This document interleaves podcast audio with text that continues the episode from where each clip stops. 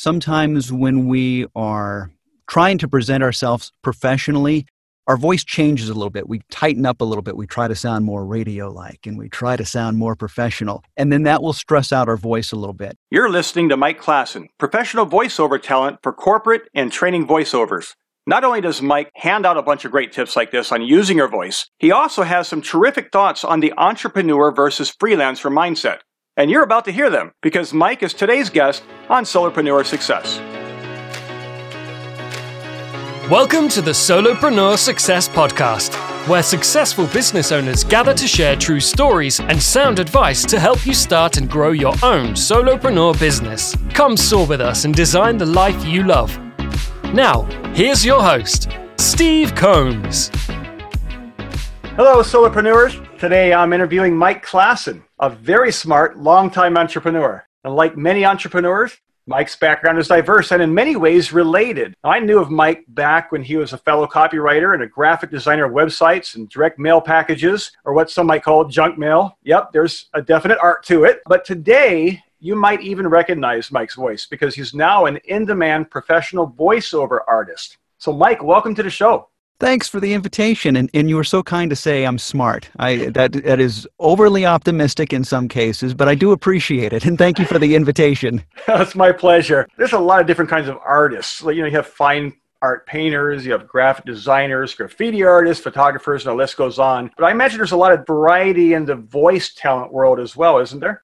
Yeah, absolutely. What I tend to, to focus on is training material, e learning, explainers, that sort of stuff. But there's the commercial things that you hear on radio and TV all the time. Uh, there's the phone messaging that you hear when you get placed on that endless tree that frustrates you to no end where you're trying to get to a human. Uh, somebody's voicing that. And then animation. That's I did a class in that and quickly realized I do not have that sort of skill set. So just because you can do voiceover in one area doesn't mean you can do it everywhere. And I love to teach, so e-learning is kind of where I fell into. Gotcha. So we can't blame you for the on hold uh, background, at least. No, I'm one of those, you know, just like everybody else, going operator, operator, hoping to get through. But I understand it pays well, so I wouldn't be opposed to doing that sort of work. But it's not where I tend to fall into place there. that's just cool. So, so voiceovers. I mean, I really that, that's a cool thing. I think you know. I mean, you hear about voiceover artists, but how did you get from copywriter and then you went to graphic designer, and now you're a voiceover artist? What led you down this path? Yeah, well, I started out in high school working in radio. Now, I was not some famous on air DJ. I did a little bit of on air work, but a lot of behind the scenes button pushing. We call them board operators. So I got used to a microphone back then eventually moved out of that and went into computers and ended up at Microsoft doing some tech writing and whatnot. And then I wanted to start my own business. So I enjoyed writing. That's what I was doing at Microsoft as a tech writer. So that's where I kind of started out. And then by chance, I added graphic design for direct marketing as a part of that as well. So that takes us to almost to the voiceover. My daughter does acting. So I took her to a lot of acting classes. And then there was a voiceover class and I signed her up for that. It was a weekend course in Vancouver. I don't live too far from, even though I'm in the States, I live close to Vancouver, BC. So I took her to this weekend class. And when I came to pick her up each day, the kids were having so much fun doing the voiceover. And that's about the time when I was closing in on 50 years of age and kind of reevaluating, you know, is this what I want to keep doing? Do I want to do anything else? And as I looked at her having so much fun, I thought, you know, I used to talk into a microphone. So it's not something that's too far out of my reach. And so I went back and did some training, and that's kind of how I fell into it, really by seeing how much my daughter was having a good time with it. That's really cool. And I, had similar kind of situations where you know our kids take part in different events, and we, we either meet people or we, we learn new experiences. For example, we, we started homeschooling our family because my oldest son, back many years ago, back in 2000, you know, he was just a little guy, and most of the people who were in theater at that point were actually homeschoolers. So homeschooling, what's that?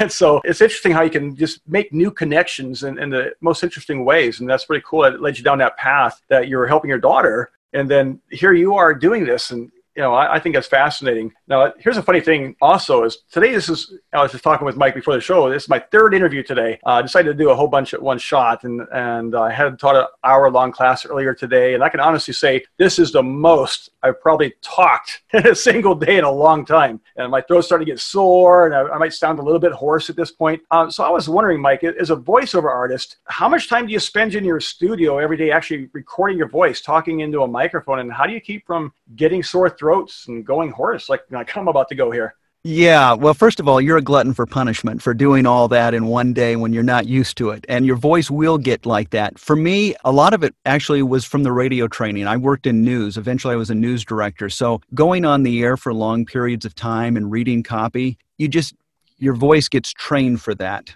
And you learn how to, I think, be kind to your voice. Sometimes when we are trying to present ourselves professionally, our voice changes a little bit. We tighten up a little bit. We try to sound more radio like and we try to sound more professional. And then that will stress out our voice a little bit. The other thing we don't do a lot of that we should in general is drinking lots of water, keeping ourselves hydrated.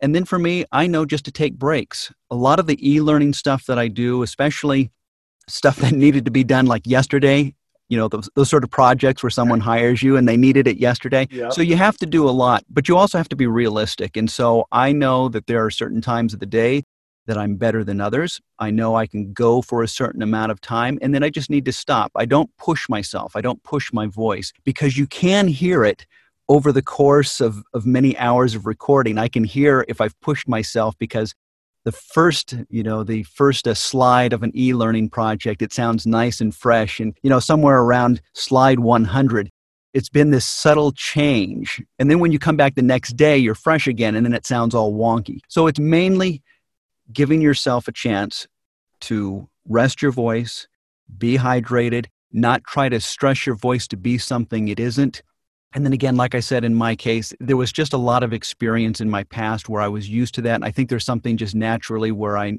I can pace myself. That's great advice. I've been drinking a ton of water today. I think it's really interesting what you said, though, you know, as far as how you stress your voice. And, and probably I'm doing that because this is, you know, podcasting is a new thing for me. And it's different for me to speak into a microphone all day. I'm used to being a typing guy as a copywriter, my main line of work. And so this speaking gig is, is, a, is a brand new area, and I love to hear that it's going to be something that you can kind of train your voice into. But is that something that, that comes naturally, or, or is there specific things I should be doing to, to help there, if you don't mind? Well, one thing you want to keep in mind is a lot of things contribute to the stress of our bodies and the stress of our voice. And as you're new for this, you're thinking more than just you and I talking. You've got the technical aspect of what we're doing. You've got in the back of your mind, I've done this a lot and it's almost done, and I'm finally going to be done with this for the day, but then I've got to do this tomorrow. So, part of that is just getting comfortable with all these different things that are going on around you as we're having this conversation. You know, you're probably keeping an eye on a clock too. That sort of stuff, believe it or not, will kind of stress you out a little bit, just slightly. And then whatever stresses out our bodies, that will come out in our voice. So you want to get to this point where you can kind of put all this other stuff aside and just remember that we're just having a conversation here. It's like I'm giving you therapy now. We're just having a conversation, Stephen. It's okay. I want you to lay back and relax on the couch and stuff like that. So it is something that comes with time when you can put all these other new things that you're having to deal with out of your mind. Terrific. Hey, I appreciate that because uh, that's the thing is we want to have a conversation. This is not, you know, grill Mike this is at the Grill Mike Hour. Let's have a conversation with Mike and enjoy our time together. And I, am enjoying this. I'm already learning great things. I hope our audience is as well. But I'm curious about one thing, and that's the voiceover work for your clients. You know, we hear about like audiobook speakers and, and those who do speaking tracks and animated, animated movies, they get credit for that. Do you, do you get credit uh, like on the back of your, your, your course you record for or something like that? Do you get credits? No, no, nothing like that. Sometimes when you do audiobooks, you might get a percentage, and that's that's a whole other topic. I love to read, but I don't have any desire to do audiobooks. They don't actually pay that well unless you're a well-known name doing a well-known book that's going to sell. So getting a percentage of a book that doesn't really sell that much is not, there's a lot of work that goes into an audiobook. For e-learning, no, there's no set I, I don't get a percentage of anything. Sometimes with the commercial work, depending on if it gets used, you might get paid based on it's going to be used for a year. If we use it for another year, you will get paid again. You're not re recording it. But in those cases, sometimes you can get a little bit of money, money back, but not for the type of stuff that I traditionally do.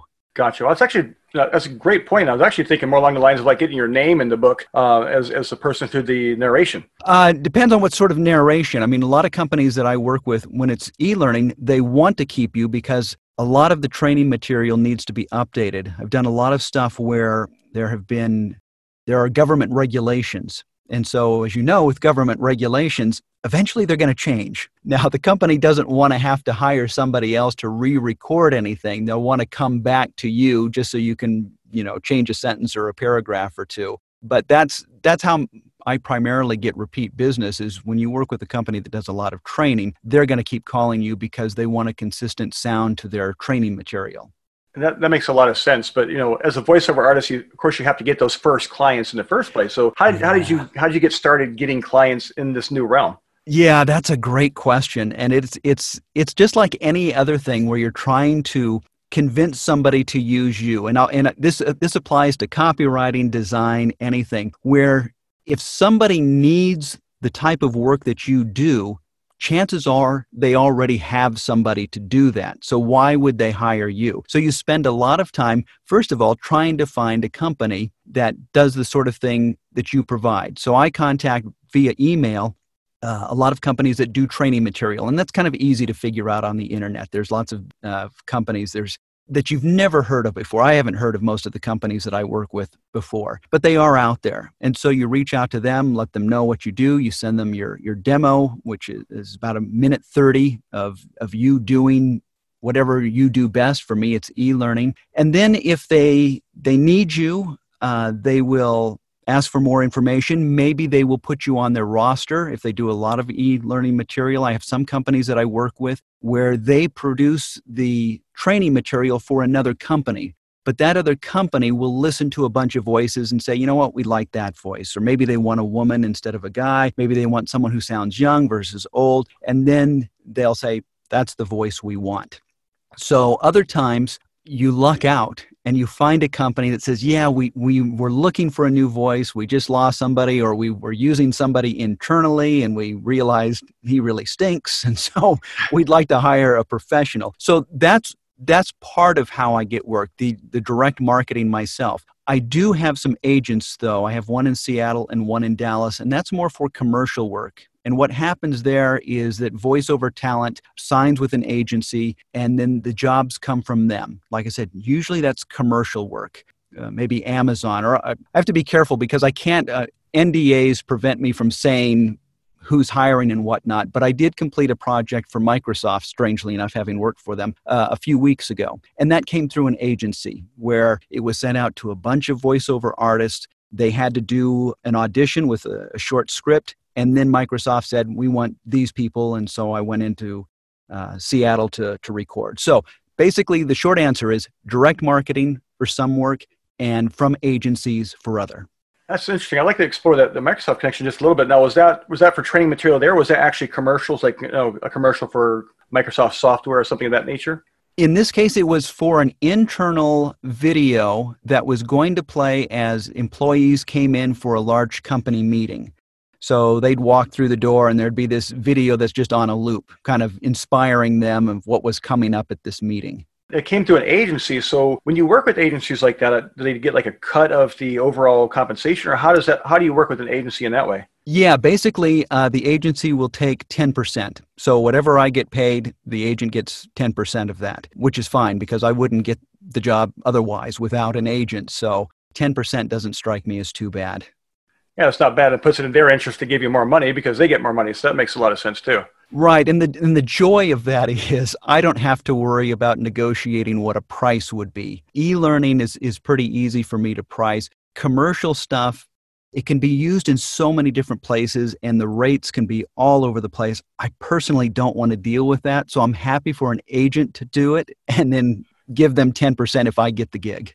that makes a lot of sense to me. So when someone comes to you, Mike, from voiceover, what are they really looking from you?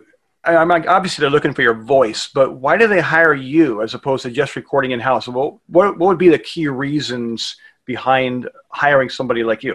Uh, a couple of reasons. First of all, yes, you can do it internally, but usually this somebody at a company doesn't have a sound booth like I do. So I don't know if it can if it shows on this podcast, but as far as when I'm recording my stuff into my software, the sound is very good. It's very clear. And especially when you're doing e-learning, you don't want stuff in the background like Joe over in accounting, he likes to read, but then the air conditioner came on, so part of it's kind of, you know, kind of muffled and and then Joe his his voice, he kind of, you know, he stretched his voice a little bit too, so by the end of the training, you can barely hear him as he's kind of horsing out his his sound. That's one reason, just a professional a professional recording not only in the tone of voice but also in the clarity. The last thing you want to do is frustrate people with e-learning material that they can't hear or understand. The other thing is just kind of basic. Um, I'm talking normally here, and so I'll speed up and slow down, but I know in e learning that you need to take a very deliberate pace, not go too slow. You also need to understand what needs to be stretched out, important concepts. Uh, I've done some e-learning for for some training for technicians who install solar panels. And as I was reading that material, I realized if you make a mistake as a technician, you could kill yourself. Literally, you could kill yourself. so when I get to that important stuff, I know I better slow it down because this is really important. Uh, the other thing is, a lot of companies don't need an, uh, a voiceover talent every day. So it's kind of pointless to pay somebody for that. Uh, it's just like a lot of freelance types of jobs. It's good just to bring somebody in when you need them.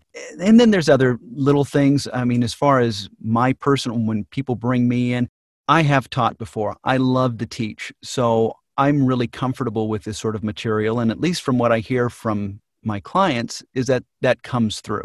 I'm curious when someone does hire you for a voiceover project and you got the agreement signed, what does your typical process look like? How do you begin that relationship and what can your clients expect? What usually happens is, is they know they're putting together some sort of training material, and somebody on their side is usually writing it.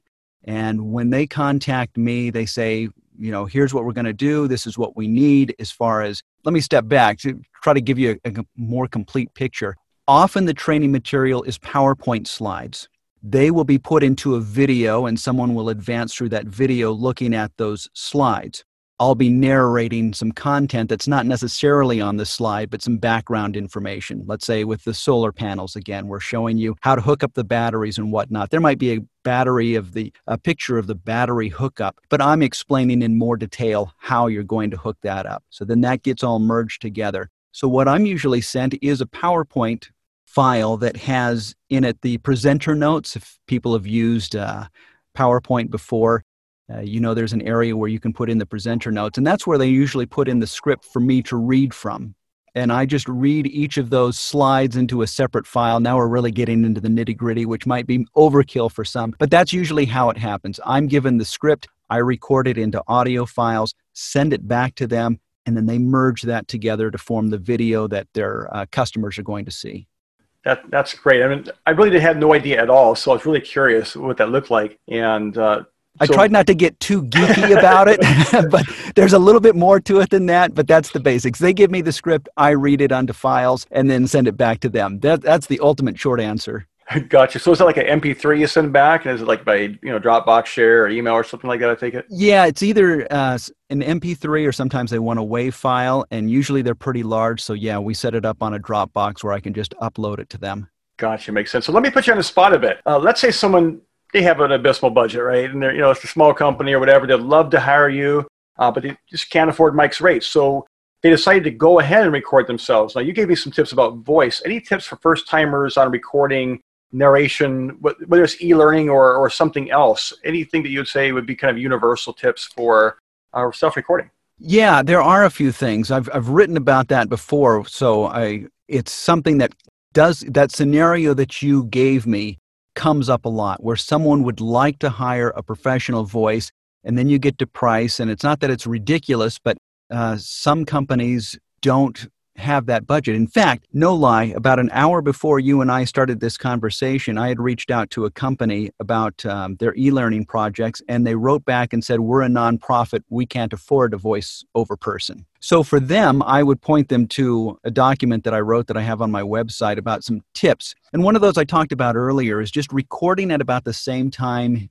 each day if it's going to be over a number of days, if it's a lot of material, because our voice does change throughout the day. And I don't know, I know as a guy, when I wake up in the morning, sometimes I have that deep, really manly voice that I wish was mine all throughout the day, but is not. You know, so you whatever was whatever happened during your sleep or something, you kind of wake up and you've got a, a little bit of a rough voice that's probably not the time you want to be recording something because your voice is going to get its its to its natural point throughout the day as you start talking. So I tell people record at the same time each day so your voice has a chance of staying the same throughout multiple sessions. It's called voice consistency.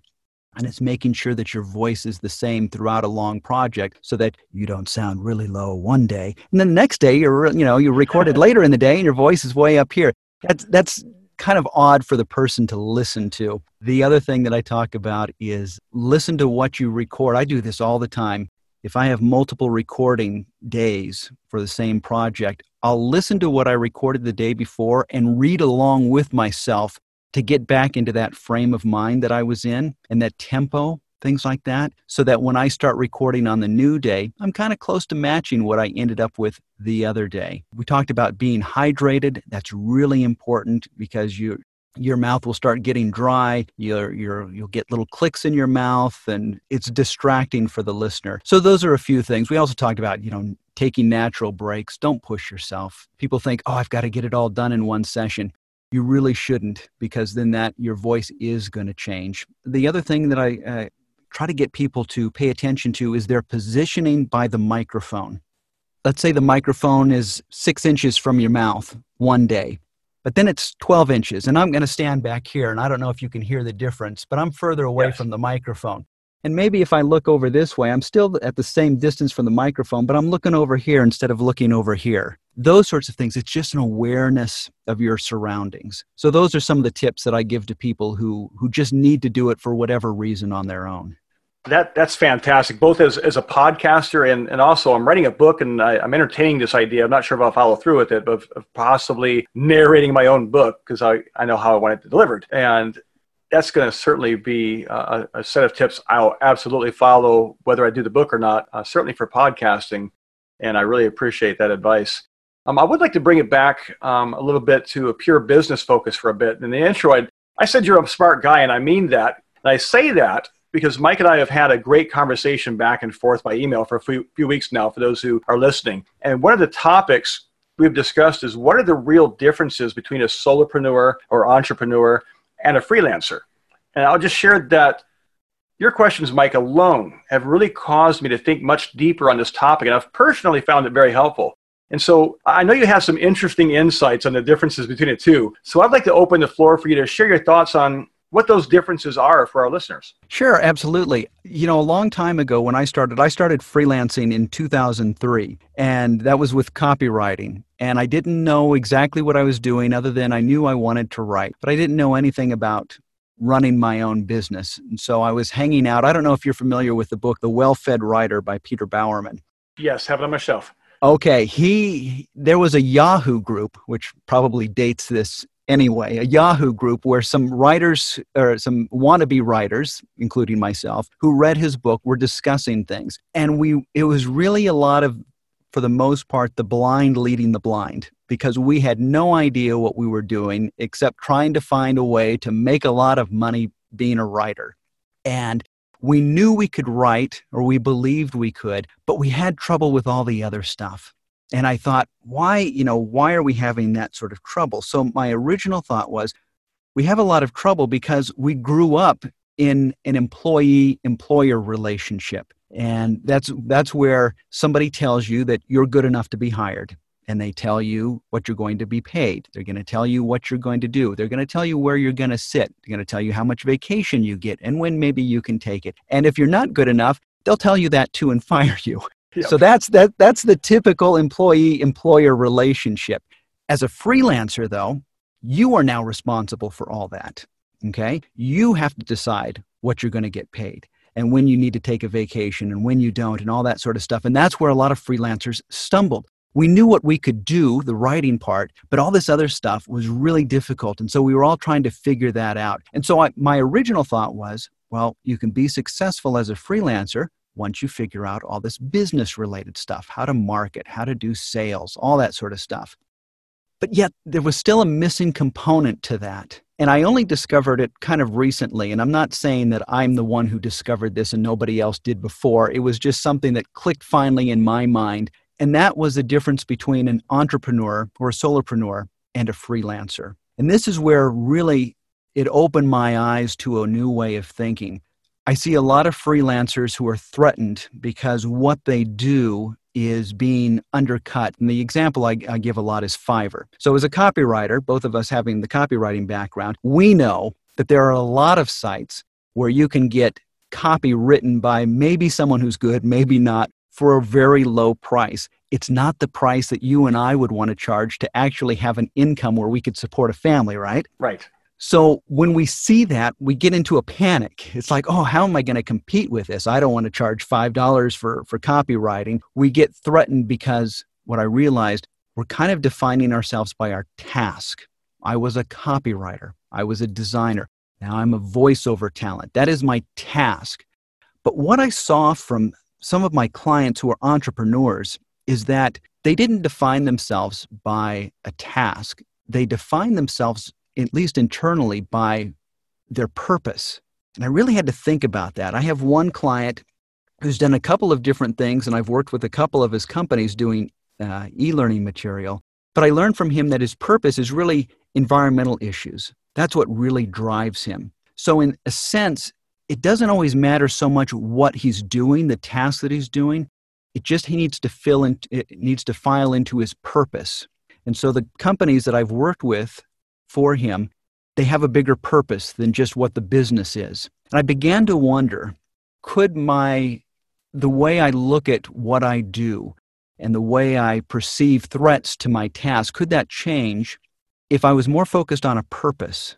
And then I had to think, well, what would my purpose be? And I'll stop at that point to let you jump in because I could c- keep talking until no, you're, you're asleep. I'm actually loving this because this is exactly the kind of conversation we've been having this past few weeks is you know what's the real difference? It's all about mindset. And, and here's the key uh, because especially for solopreneurs because we're sitting here often alone in our, in our bedroom office or our kitchen or, or even over at starbucks but we don't know anybody over at starbucks probably except for the barista who makes our, you know, our latte or whatever. And it's like okay i'm doing this business for my clients but i'm kind of feeling alone in the world and what sets me apart. And then here's all these other people. It's a world of competition. And i go i can go online and find people to do what i do all day long for cheaper. Um, so what sets me apart and why should somebody come to me? And you're nailing it. You're saying exactly what our mindset shift needs to be in order to say hey there's a good reason why somebody ought to come to me and not you know joe schmo over on fiverr. And, and please carry on because i'm loving this well, and the, here's the important thing, and this this can be very difficult, especially for a freelancer to to understand. If you are really caught up in your task, and I keep going back to copywriter because that's where you and I have some common ground, and that doesn't work out, are you going to be crushed? Are you going to see yourself as a failure? Well, you might if the copywriting doesn't work out. But if you are more focused on a, a general purpose, you can move on to something else. And I'm going to give you my personal example. I didn't realize that I had a purpose until I looked back at my my career and my work and saw, yeah, there is a common thread that's really important to me to the point where I really don't care what the task is as long as I'm serving the purpose. I love to teach. I don't know where I got that from but I really do. I've taught um, some continuing education classes uh, at a college. I got a chance to, to teach some business people in Australia. That was a cool trip, you know, to go to Australia and, and teach some people some, some business related stuff. As a copywriter, what I like about copywriting is educating people. And sometimes yeah. you can do that through sales copies. Not all sales is bad. Most of the copy that I write these days is just for myself to, to help other people. When I was doing the design stuff, again, working with direct marketers, but I loved being a part of creating something that was educating people. And I love this with, with sales stuff. I give the example of my grandmother. She was the type who was into health. She's 100 years old as of this moment. So she has taken good care of herself. And she would read the, the stuff that came in the mail that most of us would throw out there are people who like to be educated in that way and not all the, the junk mail as you said earlier not all of it's bad. Some of it is i used to say i don't write the lies i just make them look good. But there is a lot of there is a lot of material out there that's good and i love being a part of that. I also got to design books for people and these books were educational in some way or form. And now in voiceover as i've mentioned many times already i do e-learning. Why? Because i love to teach. I love to help people or businesses uh, get ahead or or become better than than what they are right now in some way. So that is my passion. When I realized that, I wasn't so hung up on how I fulfill that. As a voiceover talent, any day I could wake up and find I lose my voice. I know another voiceover talent recently who had a stroke a year ago and he, he couldn't talk for a while. It took him a long time to come back. And I thought, what would happen if I were to lose my voice? Would I be crushed because I can't do the task?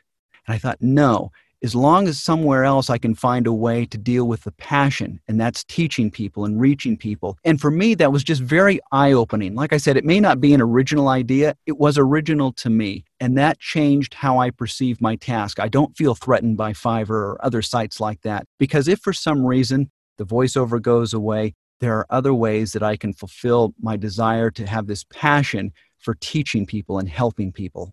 Wow, Mike, that, that's funny because now, now there's two things we're very clearly aligned on. And, and one was the, the copyright and background, but the other thing is that's exactly why I have a podcast now because I also love to teach. And that I finally just kind of discovered this recently. I've been doing it for a while and loving it, but it kind of just hit me uh, not very long ago that, you know, this is kind of like what I've been born to do. It's what I it lights up my face when I tell people about it. When I, when I actually do it, I have joy in the doing and it's not and like you said it's not the task because i teach in different ways. I mean i write editorial copy for natural health newsletter. Um, I, I teach copywriting classes and i have the podcast here. I'm writing a book all these different avenues but they're all about educating and the joy of sharing knowledge. And, and that to me is, is why i love these conversations. And, and i love the fact that you've discovered that passion and purpose for yourself and even more important, I love how you brought that out for our audience, saying, "Look, it's not about what task you do, and if a copywriter ever lost all my fingers, or maybe I could, you know, voice it, or I don't know. But how how can you move forward and complete kind of like what's your god-given purpose in this world did you were you born to do something to me i think it's to, to help people and I, I love helping people and teaching is is kind of like the the gift, I would say, that allows me to do that. And it sounds like we're very much aligned like that. And I, am thankful to hear that you've brought that so clearly as a message uh, to this audience. So thank you for that. And I, I love to, to, to kind of preach that message to freelancers because I know what being a freelancer is like. I still refer to myself as a freelancer. You and I talked about that. There's, I have, I have solopreneur tendencies and thoughts, but for convenience sake, I refer to myself as a freelancer. And I know how freelancers think, and I know the struggles that they have. And one of them is being too married to the task and I, I, try to get that a- across to them. It's like try to look is there something beyond? Is there a purpose? And again that's what i saw in the entrepreneurs that i was working for. They they have a purpose. That's what drives them. And so uh, one i'm thinking of in particular when he does one business and then starts another business and i think well why are you changing businesses? When i look deeper his businesses still fit within his main purpose and that's what drives him. That's very important to him. And i thought okay this guy's really successful and the other entrepreneurs I know are really successful. And the thing that they seem to have in common is that they, one, they have a purpose. One, this is a whole other topic. They don't get on social media and complain about their lot in life or waste time on social media. That's probably a, an interview topic for somebody else to talk about the pros and cons of social media. But I see a lot of people wasting time when they could be using that time so much better.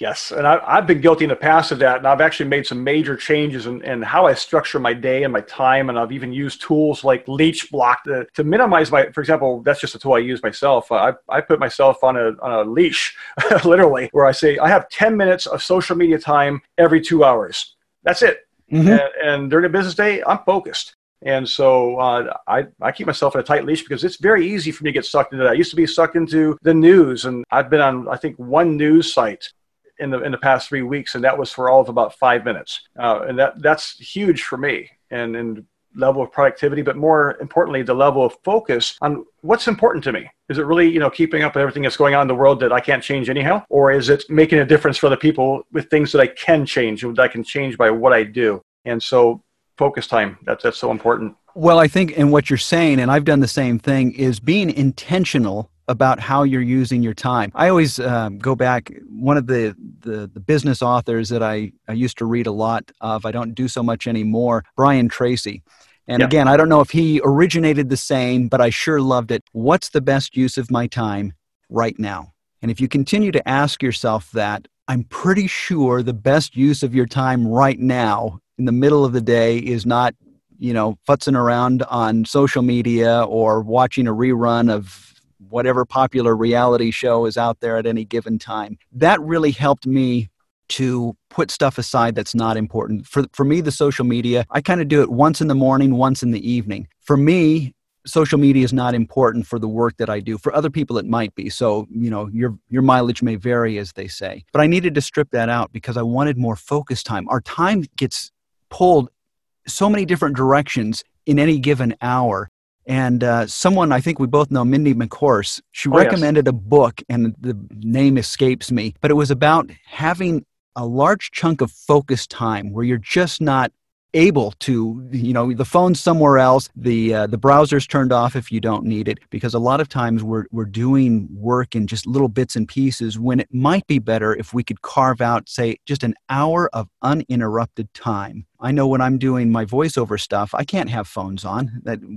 we, we, don't need phones ringing in the background or little dings exactly. saying you've got a message or something. So in, in my case, I'm kind of forced to have to shut things out. But I think everybody would benefit from that. And a lot of what we do um, back to social media again, really isn't that important. We try to convince ourselves it is, but I think if we examine it, a lot of cases it's really not. And we could achieve so much more, Steve, if we just kind of put some of this stuff out of the way, at least temporarily. I'm not saying, you know, give it up cold turkey, but be intentional about when you're doing it. Absolutely. And Mike, this has been great. I have one more question for you. I like to ask most of my guests this question because I think it really helps uh, not just put you on a spot, per to say, but it kind of helps us know how you're thinking forward. And that question is, what's next for you and your business? What one thing are you doing right now, or, or Mike, what should you be doing maybe if, uh, if I was your coach or something to take your business to the next level? What, what's, what's next for Mike Klassen? I'm going to I'm going to give an, another answer first because okay. I've got two kids who are just entering college. And as a parent, my most important job is seeing them off successfully. Like you, we homeschooled our kids, and my kids are both doing college from home. Uh, one is attending um, Berklee College of Music in Boston, and the other one is going to be attending online a college in Florida. A lot of what I think about these days is just trying to successfully launch them into the world. Like I said, my daughter does acting and voiceover, so I kind of manage her career. She's doing auditions just as much as I am. And so that is a big part of what I focus on. I don't think as much about what I want for my business because I've got my kids for just another few years before they're out on their own. So that's that's the main part of, of my answer is I'm really more focused on my kids than my business. The part about the business is I've only been doing this part for a, a, few years now, and it's still in the building process. So, to be quite honest, and I'm happy to be perfectly honest with you, I haven't got it all figured out right now. I'm still trying to figure out some things. I'm still building a, a good, solid client base. So, that I want to do. I also need to get better at commercial work. Commercial work is where the money is. and I'll just be honest, money is good. I, I love having a purpose and a passion, and that's really important but I also like making money too. And commercial work takes a skill set. Like I said earlier, just because you can do one thing in voiceover doesn't mean you can do everything. And so I need to develop my skills so that I'm more than just an e learning person. I can do other things. My daughter is an example. She's really good at animation. Uh, she has a demo, and it's like, I could not do that. And I don't even want to do that. But I do want to get better in some other areas. So I want to build those skills up. That's fantastic. And I, I love how your focus is your family. And you know what? That's why I started, you know, my own business because right. I didn't want to be stuck in a cubicle and have somebody else dictate my time to me. And that's why many people listening to the show, are, either are in business for themselves or they plan to go in business for themselves because they don't want to be dictated to how they spend their family time and what their priorities are. And uh, that's a, that's a wonderful answer. I, I want to applaud you, Mike, uh, that that is uh, the first thing that comes to mind is not even the business, it's family. Because honestly, that's why we're supposed to be, you know, if anything, that's why we have a business because we want to support our family. And we, we have these kinds of solopreneur style businesses that opens up opportunities that we wouldn't have otherwise. That, that's wonderful. And I also like the fact that, you know, you're open and honest. And it's kind of hard to kind of open yourself up and be vulnerable like that sometimes say look i don't have it all figured out but nobody really does. No one has everything figured out. And that, that's why we have conversations with other people like this because we, we sharpen each other's iron so to speak and, and, and, learn from one another and grow. And that's terrific. I mean, I'm, I'm just blown away by our conversation today to be honest with you and I and I think too the the the stumbling block that some people can have when they're being interviewed, and I used to interview people, you know, in a news setting and stuff, is to come across like I've I'm totally successful in everything that I've done, and you should listen to me. I'm still figuring some stuff out, so I'm never going to be dishonest and, and make someone believe, yeah, I've, I'm there. The other thing that you mentioned though is is so important, and I hope my daughter doesn't listen and I embarrass her she when she started the the acting obviously she needed me to drive her to auditions which are in Seattle which is about 2 hours away. I feel i'm blessed in a way that a parent does not always get a chance to interact with their their children so much but when we're in the car so much together going to these auditions i have a relationship with my daughter and then with my son to to a different degree uh, that I wouldn't have if I had been in that cubicle. So it was good that I, as much as I loved Microsoft, that was the last corporate job. It was a great place to work. I'm so glad that I made this move because I've gotten to interact with my kids in a way that most parents don't just because of the setup with public school and working and all that sort of stuff. It's nobody's fault. It's just the way it tends to be. But for us, it's it's been amazing.